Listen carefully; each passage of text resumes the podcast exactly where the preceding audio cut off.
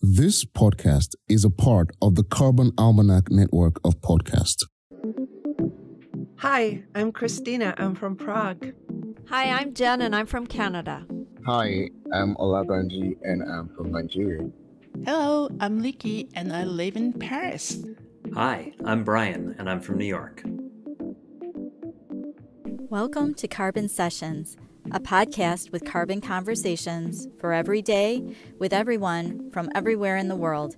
In our conversations, we share ideas, perspectives, questions, and things we can actually do to make a difference. So don't be shy and join our carbon sessions because it's not too late. Hi, I'm Rob. Hi everyone, I'm Jeremy. And hi, I'm Leekei. And today we have a very, very special episode because uh, we are all runners, right? Yeah. Yes. Yeah. Yeah. So, and but we are all very different kinds of runners. I'm probably the slowest runner in this room because um my personal best for a marathon is five hours, and which I'm very, very proud of, but it's really, really slow for a lot of people. but yeah, but um, I think that Jeremy and Rob are different type of runner. Maybe you can share with us your running history a little bit. So so yeah, I've been I've been running for about a decade now. I've uh, participated in cross country when I was uh, in both secondary school and also later on in college. And yeah, I just uh, I just really love to run. It's been kind of the sport that's uh, taken over all of the other sports that I like to do. It's like this is the one thing that I really love to get up and do every morning. It's like one of my anchors for my day. So that's basically how I view running for myself. I started running um, 40 years ago as a 19 year old. And uh, what happened was that a friend of mine said, Shall we go running? I did a few four mile runs and then decided four months later to do a marathon. And uh, I did the marathon. And then, having completed that, I my toe fell off. My toenail fell off, not my toe, my toenail. and um, I went to a chiropodist. my chiropodist said, You've got arthritis in your toes. So I stopped running and was scared by it. But following that, I did a lot of different endurance activities like uh, martial arts, and um, I'd, I'd, come from a swimming background, and uh, I moved in opposite a triathlete, and so started doing triathlon. Uh, and then started doing Ironman triathlon. And so, because I'm slow, uh, and uh, endurance seemed to be one of those things, a sort of mantra of my life, really. So I still enjoy, uh, I enjoy that now, and I, I coach triathlon as well. So but running is definitely my weakest discipline. That's for sure. And I stepped into running because I was fed up of um, of having to find a partner to play tennis.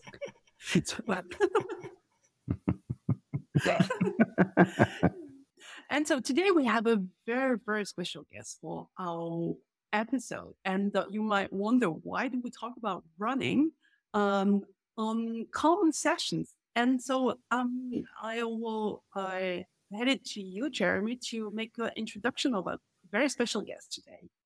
Yeah, thanks, Leekei. So I said I started running about 10 years ago, and about at the same time as when I first learned of Tina and her work. It was about the same time. I was uh, like in my mid teens. I was learning about how to run and what it meant to actually like run with a purpose. And I, I saw Tina's work on um, one of the podcasts that she was doing at the time. Um, she, in a previous chapter of her life, was a professional runner. So I was very motivated by like, okay, how can I get faster and uh, and do this as like as best as I can. But after she she left uh, this this particular podcast and started doing other stuff, I still followed uh, your work, Tina, and from there, I've just seen over the years kind of how you've transitioned from being like a professional athlete to an advocate for like women's health and health in general for everybody, and also how to be more sustainable in terms of uh, in the, the environment and how can we bring this sort of mindset to running and sports in general. So I'm very excited uh, to have you today uh, on the podcast. Like this is my first time doing the podcast, and I wanted to uh, have you on because I knew you were like the perfect person to talk about the uh, uh, the intersection of these two topics. So welcome to the podcast, Tina, and. Uh, can you tell us a little bit about your running journey as well as you as you grew up? Yeah, thank you so much for the kind words, uh, Jeremy, and uh, for for having me on here. I absolutely love what you all are doing here, and it's just such a critical piece that is missing. I feel in so much of the conversations, uh, making it realistic, making it accessible and relatable, and not making people feel like they have to sail across the Atlantic in order to be any to have any kind of conversation about environmentalism, or they have to have a a PhD environmental science to ha- to have any kind of say in this. So I love what what you all are doing here. Um, but in answer to your question, yeah, so I'm I'm I'm British, but I live in the US. Um, I came ended up being a pretty good uh, teenage cross country runner in school. I was offered a full ride scholarship out to come to the US for university, which I then did, and ended up staying. Did my masters and um, met my husband, and uh, that was kind of the end of that. I, we decided to stay here, and um, I continued running professionally for a few years. Um, although sustainability, being I wouldn't have called myself maybe an activist at that point, but uh, I it, I'd always been very aware of um, environmental choices and and been very conscious of it. Uh, but over the years, it, it became more and more in my mind, and then once I had two kids, it really started to to pick up to where I couldn't ignore these. As we know it now all of us here like the climate anxiety that like dread or panic or anger or frustration or whatever it might be that I felt um I and I felt I had to use I had this platform why not use it? And again do it very much like you do in an accessible way to where I could talk about running but I could also say that you know I could talk about environmental things that people could really relate to and try and plant those seeds in people uh, get them sucked in on my running and then be like oh here's a here's a nugget um, that could hopefully plant a seed that then they would be able to take in the rest of their lives and, and pass on in their own lives. And so now i'm not running at the level i used to but um, uh, so i would say I, I do a lot of work with the major races um, in the us like the new york marathon the chicago marathon working with their sustainability teams. And so while my running eh, officially isn't at this high level it was before um, i'm still finding ways to be involved in running, but finding ways to bring sustainability to the forefront of conversations rather than it just being about what runners eat for breakfast or what uh, what workouts they do to get fast. So, yeah, that's kind of where I'm at. Okay. Uh, well, I did a run uh, at lunchtime. This is um, about uh, seven o'clock in my time. But I was listening to one of the um, one of the podcast interviews you gave recently, um, maybe in March or something, and you were saying that you did run the London Marathon, but as um, as a guide uh, for blind people. Um, social justice is one very very big part of your running activism, if I can put that that way. um, yeah, yeah. Um, I was. Uh, I'd like to go directly to the book that you that will be published in August. And the title of this book is called Becoming a Sustainable Runner, a guide to running for life, community, and planet. And um, I totally understand the first two pillars of this book, running for life and community, because I, my running journey, well, actually, well, I say it as a joke that I started running uh, because I was fed up of uh, trying to find partners for to play tennis with. But I really got serious into running um, a little bit over 10 years ago when I decided to sign up for my first marathon. And um, actually, as a result of that, it saved me and it saved my life because um, a little bit over than 10 years ago, um, I was running a small business and uh, I, I, knew that it was um, a very critical year was coming um, for my business and I have a lot of challenges to deal with. And um, and I wanted to run a marathon for a very special reason. Um, it didn't really make a lot of sense because uh, running a marathon requires a lot of time, especially if you've never run a marathon and you are a very slow runner like me, a lot of effort, a lot of involvement. But for me, it was a way to deal with my anxiety and uh, to keep my mind busy. So it was a way for me to be focused on something and uh, to find something very, um, I shouldn't say easy, but a simple thing to do, like your step by step process. And uh, you do things and you make progress and you celebrate it and you have a very clear goal. And um, with you know when you run a business, yeah, you, you have you don't have step by step business. You, you experiment a lot of things, and uh, it's mm. it's uh, you know what to expect. Whereas you know uh, running uh, gives you like this kind of um you, you know what to expect when you do the work. You know what to expect. So that was very very great because it's uh, kept my mind occupied and helped me deal um, deal with you know, wanted things to go faster. And um, yeah, it was a great experience. And uh, the other part of it is that you know running um, running a business is uh, can be quite solitary at times. And um, mm. I found this amazing community because I joined a running group. And that was just absolutely something that, like, you know, uh, the cherry on top, like, you know, I discovered this community of people that want you to make progress, to celebrate with you, and benevolent, and uh, and have a lot of empathy. And I wasn't expecting that, so it will also help me uh, deal with my you know my um, loneliness of being um, mm. um, business owner has to struggle with you know, a lot of things, a lot of challenges. So that was the the two like you know running for life and community. This is some something that I totally um, agree with, and I can't wait to read your book. But um, I would like to go to the third part, the last part of the title, which is the planet. And um, and so I would like to ask you what the unique perspectives that um, outdoor athletes or runners have about climates that others may not have. Yeah, um, thank you for that. Uh, well, I th- first I want to just say that, like, I think for me, I believe that one of the biggest ways, one of the best ways that we are going to figure out this tricky situation we've got ourselves in in terms of climate change, global warming. It, the only way we're going to figure this out is working together as a humanity, as as a community, as just a world, a planet together. And so I really love that we were able to break it down. Like, here's what you can do as an individual if you love to run here's what you can do as a community to work together within your local community. But we also need to act as a humanity, as one. Um, and that's the planet side of things. And so I really believe that us working within community, whether that means online, like Jeremy and I, you know, having a having a friendship through email, or um, whether that means, uh, you know, having people within within your area, like you found with a running club. Um, but for the the planet side of things, it it really is. I mean, we break down a lot of the the things that contribute. We we do talk about within running. There's obviously races that a lot of people do. How can we make more sustainable races? We talk about activism in terms of environmental justice, climate justice. We really put a lot of the facts out there that make it clear that you know. I'm sure each of you has heard running is easy because all you need is a pair of shoes. Well, not necessarily. Um, if you live in one of the sacrifice zones, you can't just head out your door and uh, and go out for a run. Um, or if you are in an area that doesn't have access to safe sidewalks or places to walk or parks or anything, then you can't just go out for a run.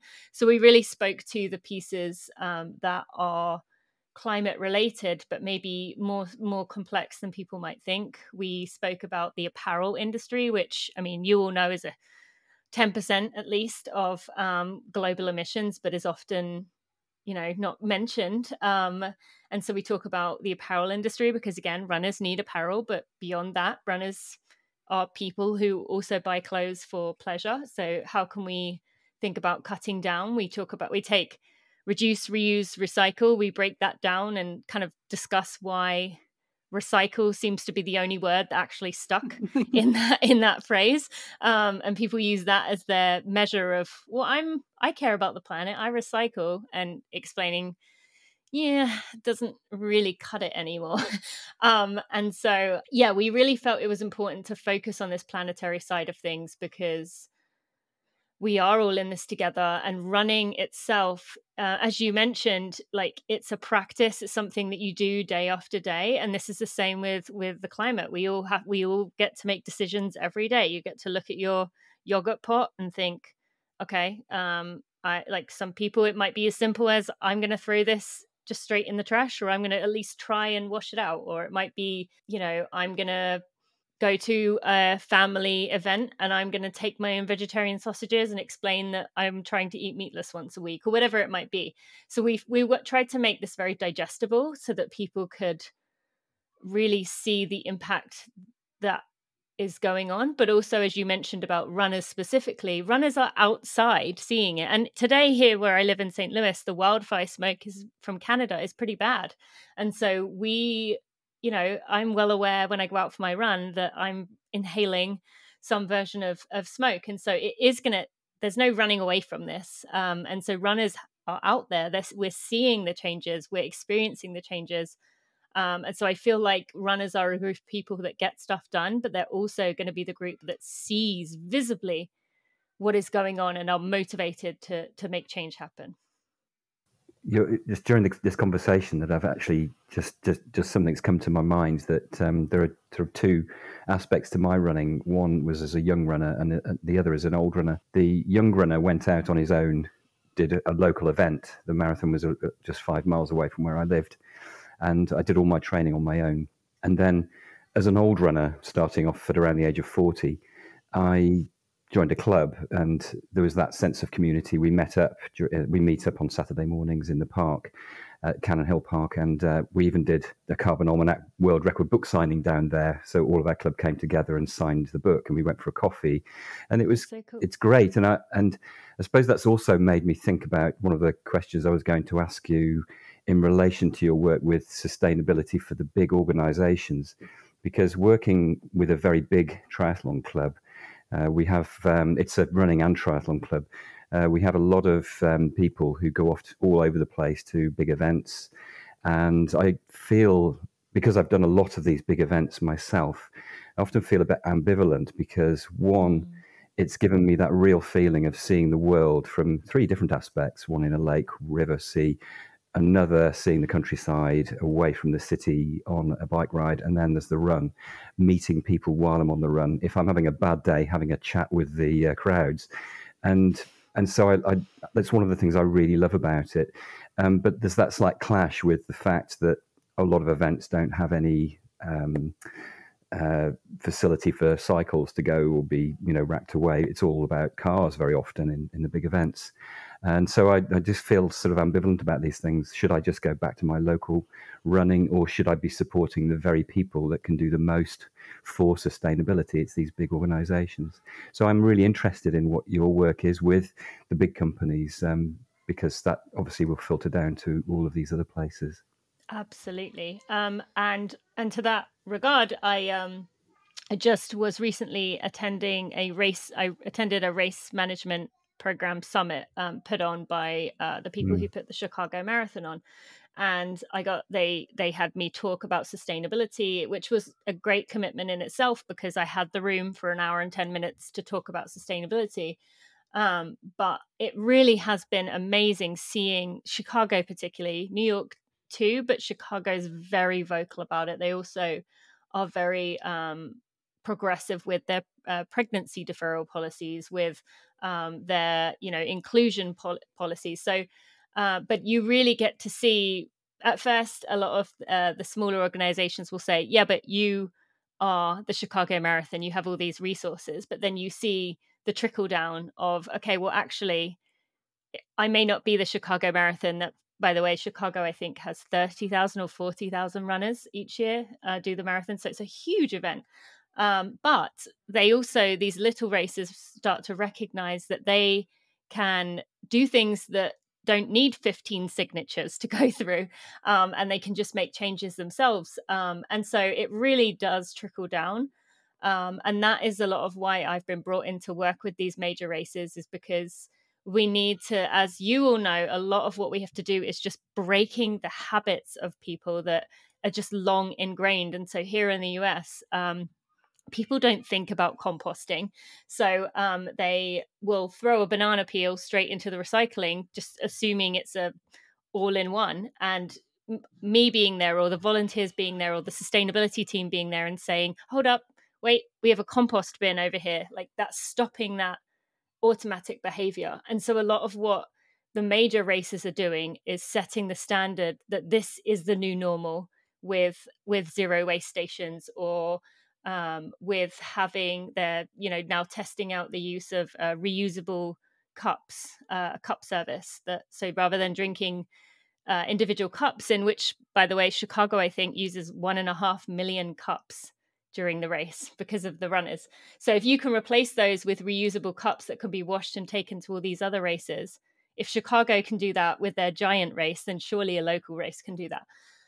Um, and so it really has been good to see, and also good that these races are being leaders for other events to then copy and, and learn from. Uh, they're giving it all away for free. They have all their blueprints, they have the information. Um, and so I've really loved watching that and being a part of it to draw attention to the work that yeah, I suppose these large organizations, as you say, can act sort of like a symbol or setting an example for uh, the the rest of the organizations to to Mm. uh, follow, and then hopefully, you know, not just it, it goes and permeates further than just running events, but other events and just people's usual usual everyday lives and being able to have these sorts of sustainability aspects to them. I was I wanted to ask you, Tina, in your work with these organizations, I'm sure like the people within the organizations themselves are very uh, interested in having this sort of transformation take place. How how have you found the reaction like from just participants from other people going around? Is it really just that they have uh, like you break this habit and they're like, okay, yeah, like I won't put it in this uh, recycling bin. I'll put the banana peel in the compost bin. Or has it been uh, more of a challenge? I was super curious to uh, to ask about this. I have a very interesting answer for this one, actually. And that is that once you get people engaged, they are engaged, they're very interested. But the lengths people will go to to avoid the sustainability people because of what people have this preconceived notion of what an activist is, an environmental person. I mean, we all probably get it in our daily lives of where people see you coming and they're like, oh no, please don't talk to me about environmental stuff again. Um, and so like I, I will see people literally looking up in the opposite direction at the sky, like at nothing, just as they walk by, so that they don't have to engage with us because they think we're gonna like, I don't know, tell them off or something. And um, and so it's the same with the tents, the zero waste tents, where we have very clearly marked compost, recycling, trash, uh, TerraCycle for like the bar wrappers or the gels or whatever. People will go out of their way to go around the back of the tent, moving things out the way to get to the bins that are just unmarked because they don't want to come near me and the other people working there. But we found that by making it a bit fun, doing like a spin the wheel or um, even just a basketball hoop where people could throw their a basketball hoop above each of the cans so people could throw their banana peel into the correct bin that got people there and then they were like oh actually these people aren't terrifying. They aren't going to tell me to never fly again. And then from there they were able to actually learn and listen and not so i think a lot of it is so much we like the group of us here and probably anyone listening have such a unneeded and uncalled for reputation of just like the person to be avoided at all costs because i think a lot of it comes down to um, we all are made to feel like we are horrible human beings. Like we're not doing enough. We feel like nothing we can do is good enough. We feel like you know why why am i still doing all these things when again as we all know it's the systems that are in place. It's the the way the world is built. We live in the same world. I'm sure you all i get people who come up to me with a plastic bottle and they panic and they're like, uh, uh, I, I, I, I got this yesterday and uh, I, I've been reusing it. And, and I'm like, it's okay. I live in the same world as you do. Sometimes a plastic bottle is the only way to get water. Um, and so I think people are scared of us. And that's what I'm really hoping I've been able to break down and show people that it's okay. We're all learning. We're all trying to go against the systems that have been put in place, but also that if we do talk about it, talking about it as we're doing here is the biggest thing any of us can do um, to make change happen. So uh, I don't know if that answered your question, Jeremy, but like I feel like they definitely are hesitant to do anything to do with sustainability. But once they realize that I'm not going to yell at them, then they change their mind and relax.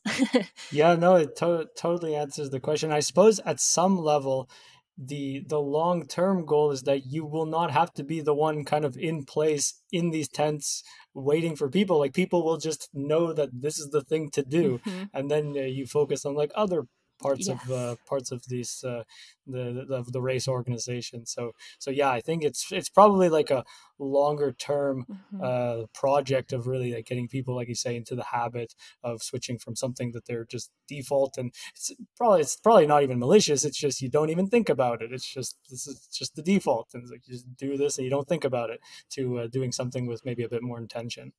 Mhm.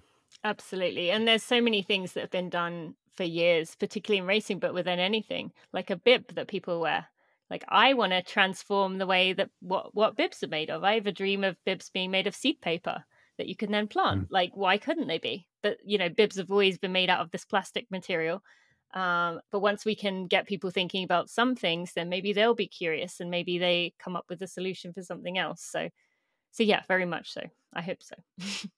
I think one of the problems that's happened is that the pu- public, um, me included, have kind of become conditioned because the way that we view sustainability tends to be through journalism, and journalists want to make things entertaining. So they'll always, when they're interviewing somebody on sustainability, they'll get somebody who's the polar opposite and bring those two together.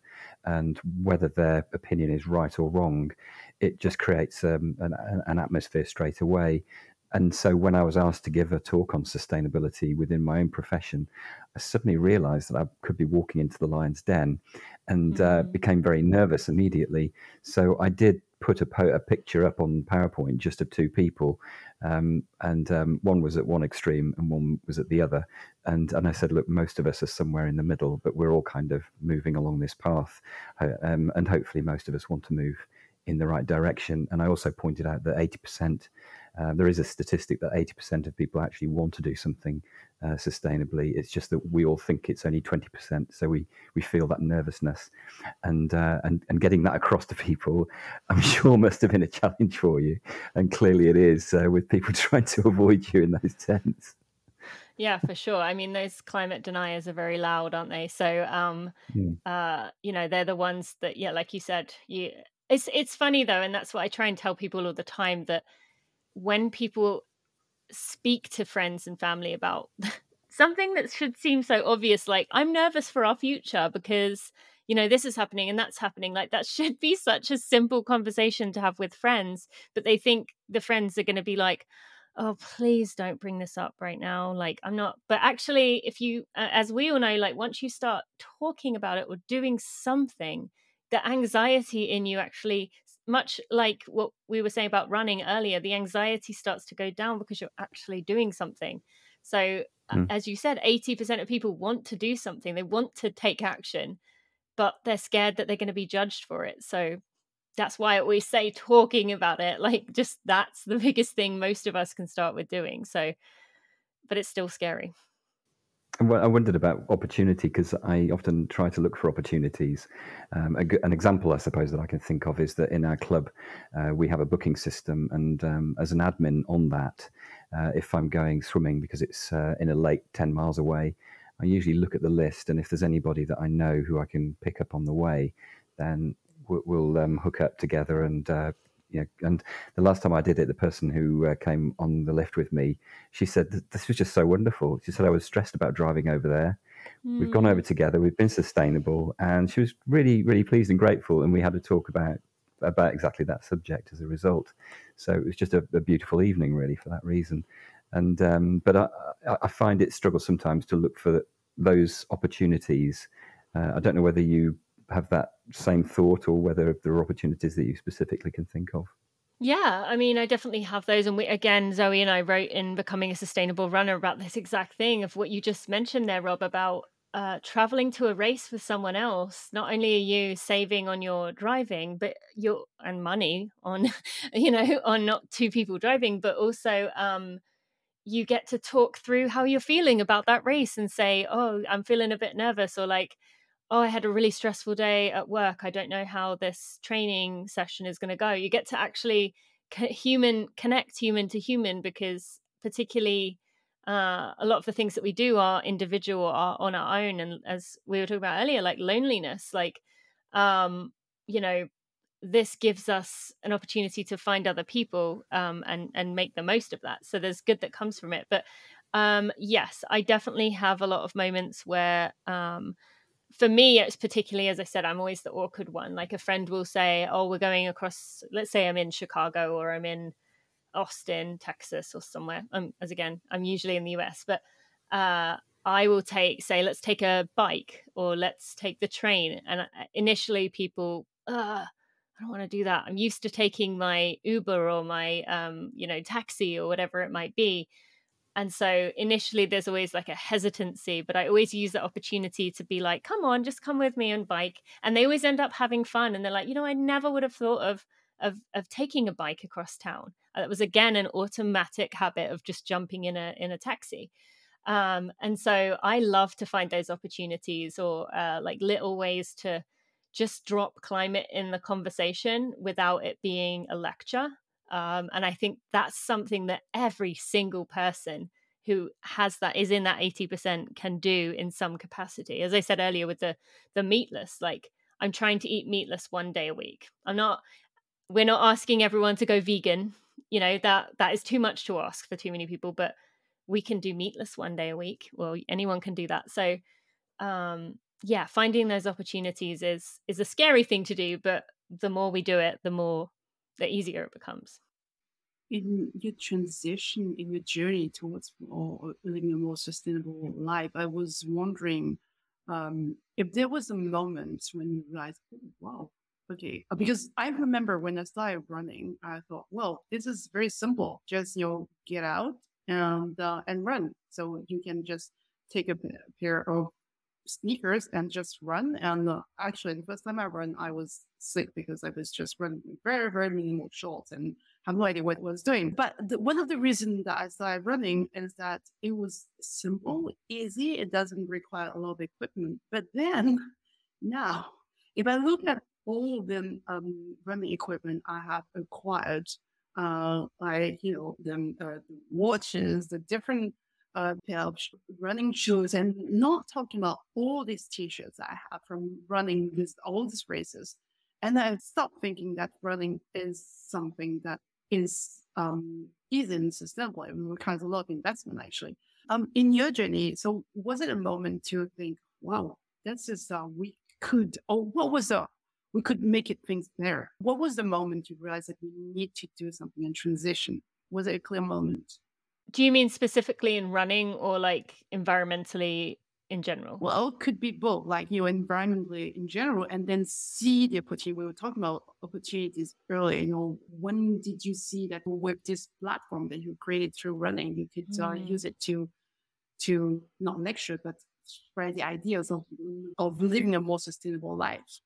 Yeah, yeah, yeah. Um, well, environmentally in general, I I remember this so clearly. It was uh in geography class when I was in school hearing about acid rain over Scandinavia from the UK's pollution and thinking like that is not okay that we are like literally causing acid rain in a country that's especially like Scandinavia you know um I was like this is not I remember that being a moment where it really sunk in of like okay this is a global world that uh, one one country's decisions affect everyone else. Um but in running yeah it was um I mean, Jeremy can probably attest to this. I think over time I started talking about it more and more when I could. I'd bring it up in conversations and I'd uh, start talking about it. But I decided I was one day driving, talking to a friend, and I remember even, you know, those moments where you remember all the details. I remember where I was, I remember what was going on, I remember what was playing on the radio. I said to one of my friends about, I was complaining about something environmentally. I don't remember what that was. And she said, well why don't why are you not talking about this? I don't understand like this is such a passion of yours and you're not saying anything. Um and she really called me out on it and um and so i decided to do this challenge that i called 100 days of sustainability. It was on social media. It was also an email um email challenge so anyone can still sign up if you want to um, on my website. Um, and i emailed for 100 days and made reels and videos about 100 things you can do. And these, again, are not like big. Obviously, I did mention about voting and I did mention about calling up your uh, representatives or whatever that might be to try and make change. But a lot of it was, again, planting those little seeds. And it was very quickly within starting that. It was like actually eight days in that the uh, COO at the Chicago Marathon called me, eight days in. And so that was such a like moment of, wow, this space is needing someone to do this. People are very interested. Uh, these videos were not highly produced. It was literally me holding up a camera, and Jeremy probably knows this holding up a camera, talking to it for 30 seconds, and uploading it. It wasn't professionally done at all. But people really, I would get people sending me messages saying, I had my hand hovering over the bin, the trash can, with a Ziploc bag, and I was about to throw it in, and then I thought of you, and I pulled it back, and I reused it. Um, so, or being, I was in the the supermarket, and I was had my hand on the paper towels, and then I thought, no, actually i should probably just buy some reusable ones like so i started to see these little seeds to where they grew and grew and grew and people started thinking about other changes they could make. So during that 100 days i just got to see such a snowball effect. And even though those changes even if every person who saw that did every single one of them would make the tiniest tiny percentage of change in global emissions it got it in people's heads and got the their fingers out of their ears so they could actually start listening and being interested in it. So uh, I don't know if that answers your question, but I think that was a real changing moment of of t- that friend calling me out, um, taking that leap of faith, doing it in an imperfect way to say that, you know, I also find this really hard, and then um, seeing things come from it from there you did answer my question very clearly, and uh, you use a very important word is doing it in an imperfect way. Um, a lot of times we don't do things because we want to find the perfect way of solving the problem, and um, thank you for leading that. Yeah, no, it's. I mean, that's one of the biggest keys, isn't it? Um, because uh, and and you know, flying is a good example for me. I'm from the UK. I live in the US. Like I cannot and will not commit to never flying again. My parents, I would like to see my family sometimes. So even if I were to cut out everything else, like I can't do that. I can't also take six weeks to go across the Atlantic on a boat. Um, so it's okay for us to admit that we don't have everything down. And that I think is is really what breaks the barriers down to where people start to listen. I remember one crossroads for me um, was uh, during the COVID crisis when we were allowed to go out a little bit. And in Birmingham, the air was so fresh. I couldn't believe how fresh it was. And uh, I remember going out for a run for two hours because I'd started doing Strava art. and uh, there were two of us. I love that. two, two of us that did Strava art. The problem, the, pro- the problem was for me that I could go out and run for two hours, but Helen, is an ultra runner and she could go out for six hours. So I would go out for two hours and draw my rather basic uh, childlike lion. And then, literally within 10 minutes of me posting it on Strava, Helen would post a detailed picture of Elvis Presley or a dinosaur. and so everybody in our club was taking the mickey out of me. And uh, so, yeah, Helen Helen's an absolutely fantastic uh, runner, and she often wins um, not just her um, her age group, but uh, she often wins the women's race and usually is one of the top people in the whole race. So um, so I, I, I I bowed to her superiority on that one. That's such an important point, though, because um, a I definitely would like to see some of your Strava art, and uh, uh, I guess Strava is the tr- app that pe- runners and cyclists use for their training. But um, hmm uh, B, that's such a good example of that, isn't it? Of the imperfect, like you went out and there and did it. And we live in this world. Again, this is another concept we talked about in the book. We live in a world where you could do a 20 mile run and you're so proud of yourself. And then you log into social media and you see someone did a 24 mile run, and suddenly your 20 means nothing. Um, and we just live in this world of where it makes us scared to share anything because there's always someone better than us.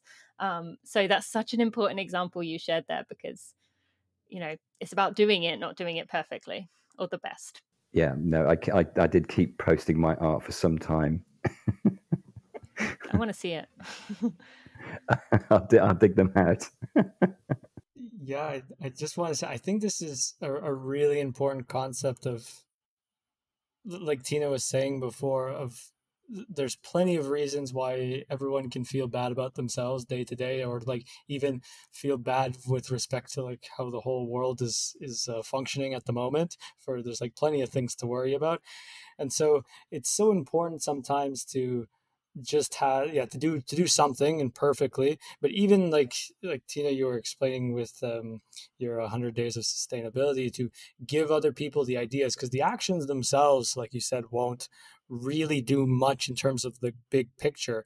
But the the consequences of people thinking about these things and like you just need a few people to like really latch on to these ideas and like stick with them for years on end. And this can make a much bigger difference than just the individual action. So yeah i think uh, i think about this a lot is like sometimes you know i might be might be tired i don't want to you know you know like it takes energy sometimes to like go and either break your own habits or talk to others about it. Like for me like it takes energy for me often is like it's like do i really want to spend this extra mm-hmm. energy to like go and convince someone that's like already set on not doing x y or z but then at the end of the day, I tell myself, okay, like maybe I can give myself some grace to do one thing. You don't have to do all of the things. You don't have to do this 24 seven, but you do something and just, you, you start, you start the process and then day by day, like training when you're, when you're running, it's like, this makes the difference over time. Exactly. Yeah. Running correlates so well to this conversation. So what I really wanted to ask you was what fills you with hope these days surrounding like the environment and like your say say your work with these sustainability organizations? So like we were talking about before there's plenty of things to worry about but what fills you with hope? Like what are you excited about and thinking like this is really um, making a difference?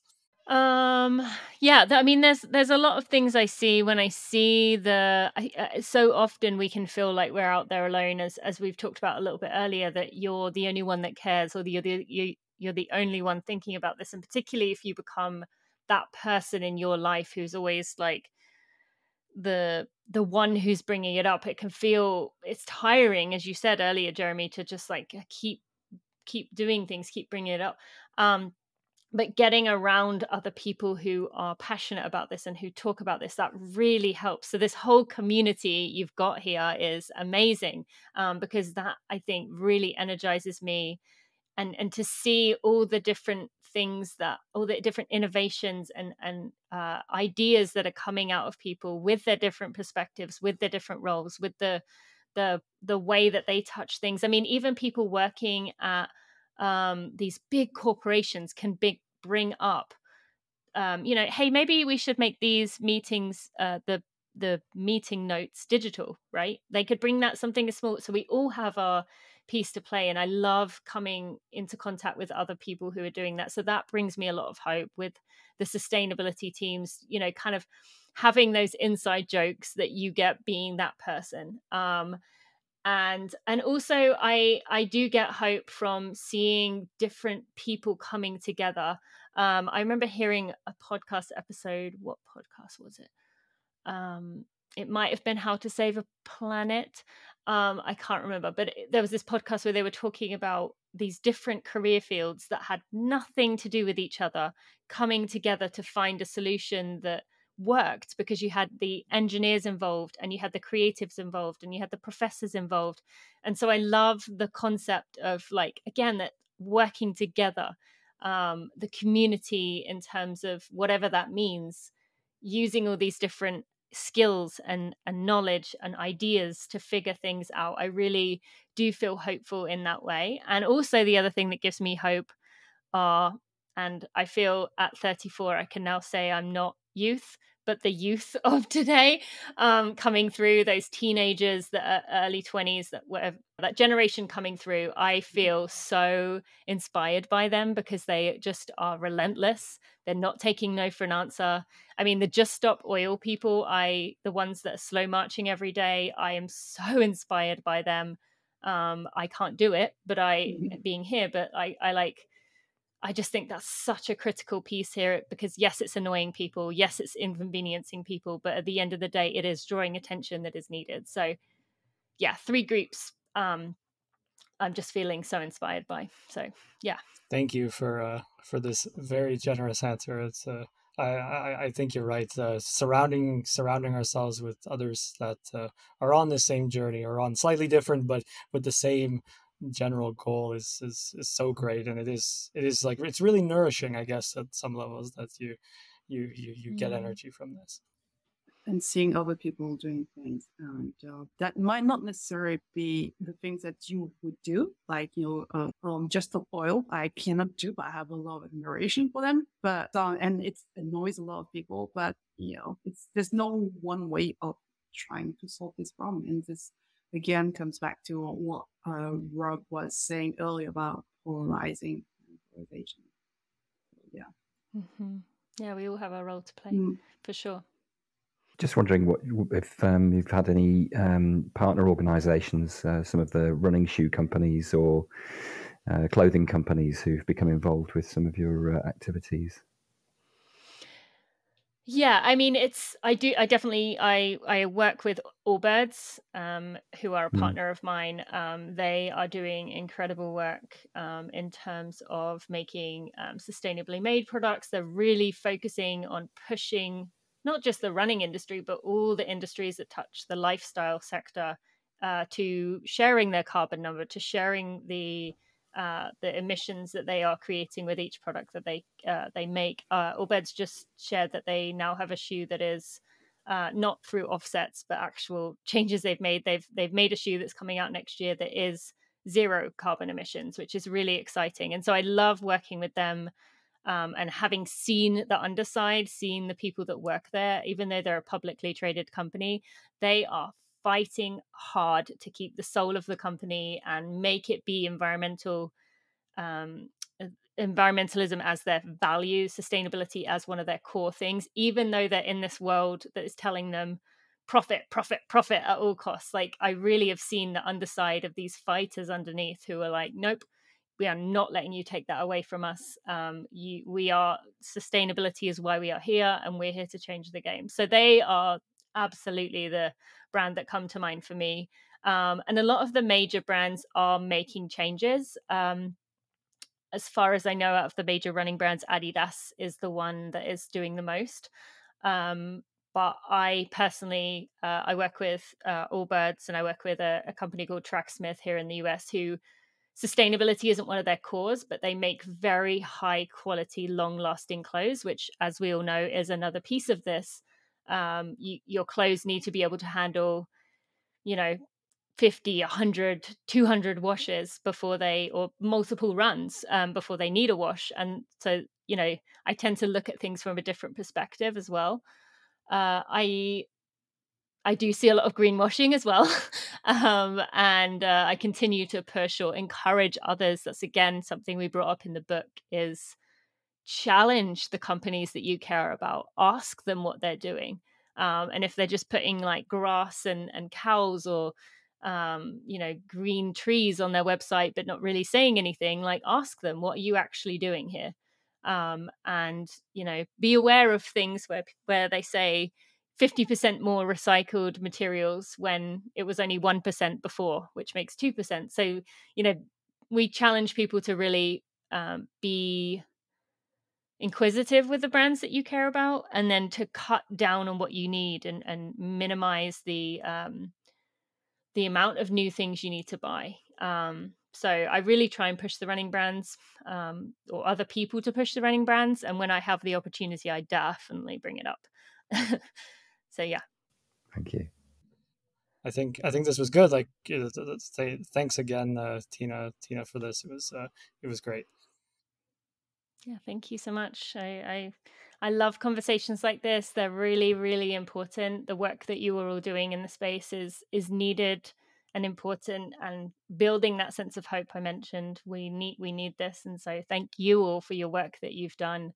Um, and uh, yeah i feel indebted to you in terms of being those people who are making change happen through conversations like this and through the book so thank you.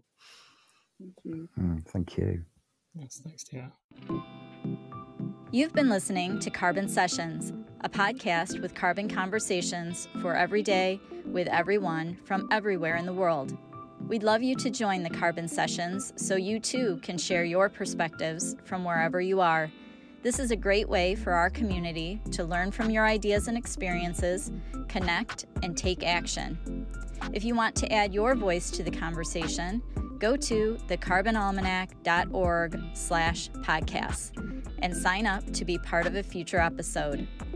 This podcast is also part of the Carbon Almanac Network. For more information, to sign up for the emails, to join the movement, and to order your copy of the Carbon Almanac, go to thecarbonalmanac.org. Be sure to subscribe and join us here again as together we can change the world.